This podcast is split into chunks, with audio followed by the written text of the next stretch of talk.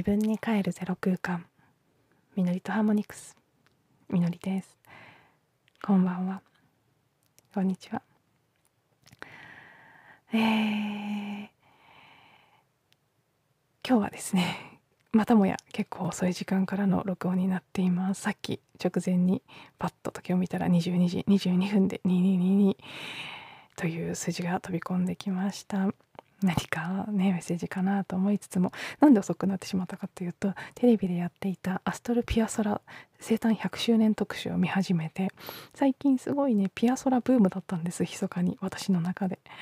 であピアソラと思って少しね冒頭の部分を見始めたら私の知らないいろいろなピアソラの歴史が明かされてかなり興味深くて そのまま見入ってしまってそして聴きたい曲なんかもあったのでねしぶとく見てたんですけど1時間経ったところで番組が2時間構成だということが分かりましていやちょっと11時になってからじゃ遅すぎるなっていうことで 途中で打ちきって先に録音して終わってからまた続きを見ようということで一旦部屋に来て撮り始めているところです。ちょっとね昨日も一昨日も音声かなり長くなって30分近くのものが続いていますので今日は軽めに終えられたらなと思っていますがえー、お話しする内容はピアソラのこと話してもいいんですけどまだ語れるほど詳しくもないのでそれは後日にとっておくとしましてあの最近読み始めた本の一箇所すごく気になった場所があったのでそれについてご紹介したいと思います。えーと、本は「自らの伝言 The Final」という本になっています。あのー、水の氷水をね凍らせてで氷結結晶を写真集にして出されたあの江本勝さんの「自らの伝言」という本があってそれは何冊か出てるんですけどその最終版ということですね「ザ・ファイナルということで完結編が、えー、出ているんです。オフィス勝江本編ということであの江本さんご自身はね亡くなられていますので2014年になので、えー、残ったスタッフオフィスの方たちが作られた日英2カ国語版ということでこれまでの自らの伝言に掲載された写真やそれ以外の写真いろんな方の、えー、エピソードであるとか最新の科学における水の研究のことなんかが載っている。私はたまたま行った場所でねそのサンプルが置いてあったのを見て自らの伝言ピンときてすごくねこの本には惹かれて買ったんですけどでも買った後しばらく開いてなかったんです。何日か前になんかね一粒万倍日の日だったんですよ。それでその日が確かあの最近始めたハトホルの書の意識の幾何学のワークを始めたっていうのが朝あってこれでもう十分いい種はまいたぞいい一粒まいたぞって思ってたんですけど夜に急にその本が目に入ってあ開いてみようと思ってパラパラとめくった。そこから少しずつ毎日写真を見たり文章を読んだりしているんです。そしてねやっぱりこのお水のことっていうのが私はすごく何かね深いところで響くような感覚があって何かこういったことはやりたいなというかやることになって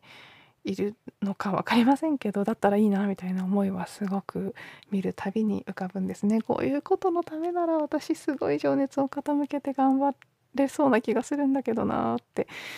まあちょっとねその辺については話すと長くなってしまうので今日は置いておきますが、えー、今日ご紹介したいと思ったのは江本さんがシャスタですね。あのアメリカの聖地として有名なシャスタさん。のところに行ってネイティブアメリカンのウィネム、ん？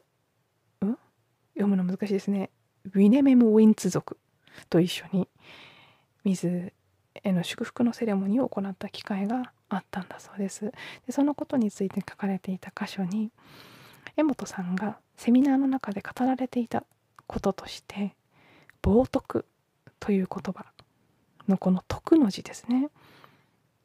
冒涜なんてねパッて言われても文字浮かびませんよね。私分かりません全然。もしこれで見てなかったら。まままず書くことないですもんね。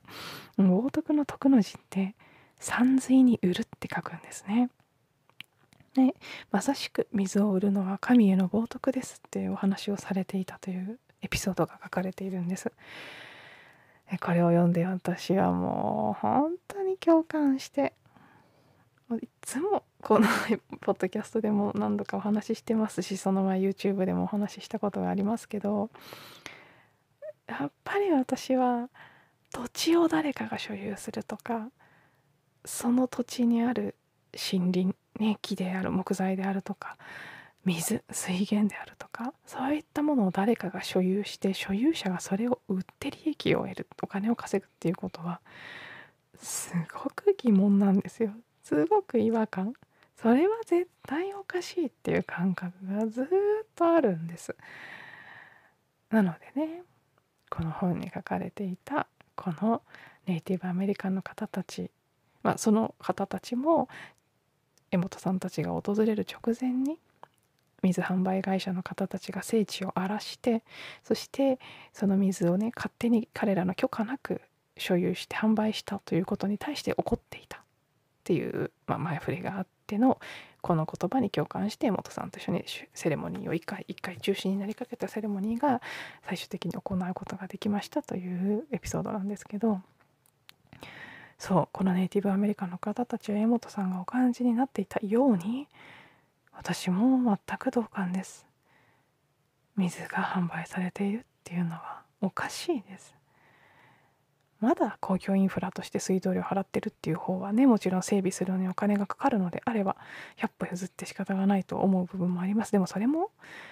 ねえなんかもともとあったお水が飲めるぐらい安全で美しかったはずなのにたくさん塩素とかフッ素とか入れなければ手にすることができないような状態になってしまったこともものすごく悲しいことだと思いますけどでもねさらに言うと本当このペットボトルが街中至る所で売られていてお水を誰かが所有して販売するということが当たり前のようになされている今の社会っていうのは本当にどうなんだろうってここはすごく感じるものが普段からあったので本当だなって。どうやってかは全く分かりません。皆目見当もつきませんけどいつかその状況をまたね本来あるべき形に戻すことができたらいいのにと。人類の全ての歴史から考えたらほんのわずかな時間だと思うんですよ。今の形がごく当たり前になってしまったっていうのは。今目の前に起きてることを見るとお金が有料じゃないところに戻るとか湧き水とか井戸水とか新鮮な美しいお水がすぐ目の前で手に入って誰でも誰でもお金を払わずに飲める状態になるなんてとてもとても無理そうに感じますけどでもそんなに昔のことじゃなかったはずなんですそういう時代は。それは生き物として当たり前のことなんじゃないかなとも思うんですけどねえなんかあ何かできることはないのかななんていうことをまた感じたりしていました。そのタイミングでもう一つこれもねこの自らの伝言ザ・ファイナルからインスパイアされて最近のマイブームになっていたものなんですけどジョン・レノンの「イマジン」この本の最初の方にイマジンを聞かせたお水の結晶写真が載っていてそれがそのその形がですね私が最近注目していた何か新しい時代の人類の在り方というものを教えてくれる鍵を握ってるんじゃないかと思う新世紀科学の図形があってその形とその中心点の形とイマジンを見せた氷の結晶の水の結晶の形がすごく似ていたのでそれが気になってそこからイマジンも気になって久しぶりに聞いたら改めてねあ久しぶりっていうかちゃんと聞いたの初めてだったかもしれないですけどちゃんとじっくり歌詞なんかも見ながら YouTube に出てる動画で見て歌ったりウクレレの弾き歌いの解説してる動画なんかもいくつかあったのでちょっと弾いてみながら歌ったりここ最近毎日しているんですけど。それをしていてあの一番この場所が好きだなって思ってる歌詞が「Imagine no possessions」このね所有というものがないことを想像してごらん。I wonder if you can できるだろうか。No need for greed or hunger グリード欲貪欲さやハンガーね上とか渇望といったものも必要ない。A brotherhood of man 人類の、まあ、兄弟愛。Imagine all the people sharing all the world すべての人たちがすべての世界を分かち合っていることを想像してごらんっていう。ね改めて読むと本当にいい歌詞だしこのこの曲の中にねこの言葉。Imagine there is no possessions っていう。言葉があったんだなって。ねえもうまさにだなって。本当に所有するという仕組みが終わっていくっていう話はねあの2個前エピソードでもお話ししましたけれどもうん、まあ、まさに、ま あね、ジョン・レノンさんに関しては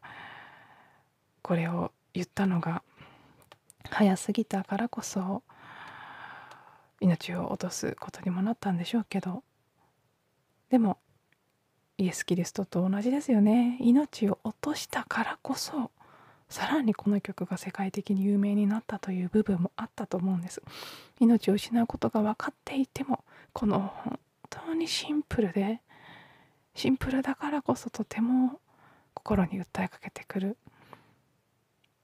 この曲を通してメッセージを伝えていた。他の部分ではね Imagine there is no countries 国というものがないということなんかも表現されていますけど。何も戦うものとかね何かのために死ぬとか殺すとかそんなこともないということは。ね今に必要なメッセージだなってつくづく感じてこのことそしてこの水を売る冒涜の徳の字が水を売ると書くということ。うん改めて私の中ですごく共感するメッセージだったので今日ご紹介させていただきました。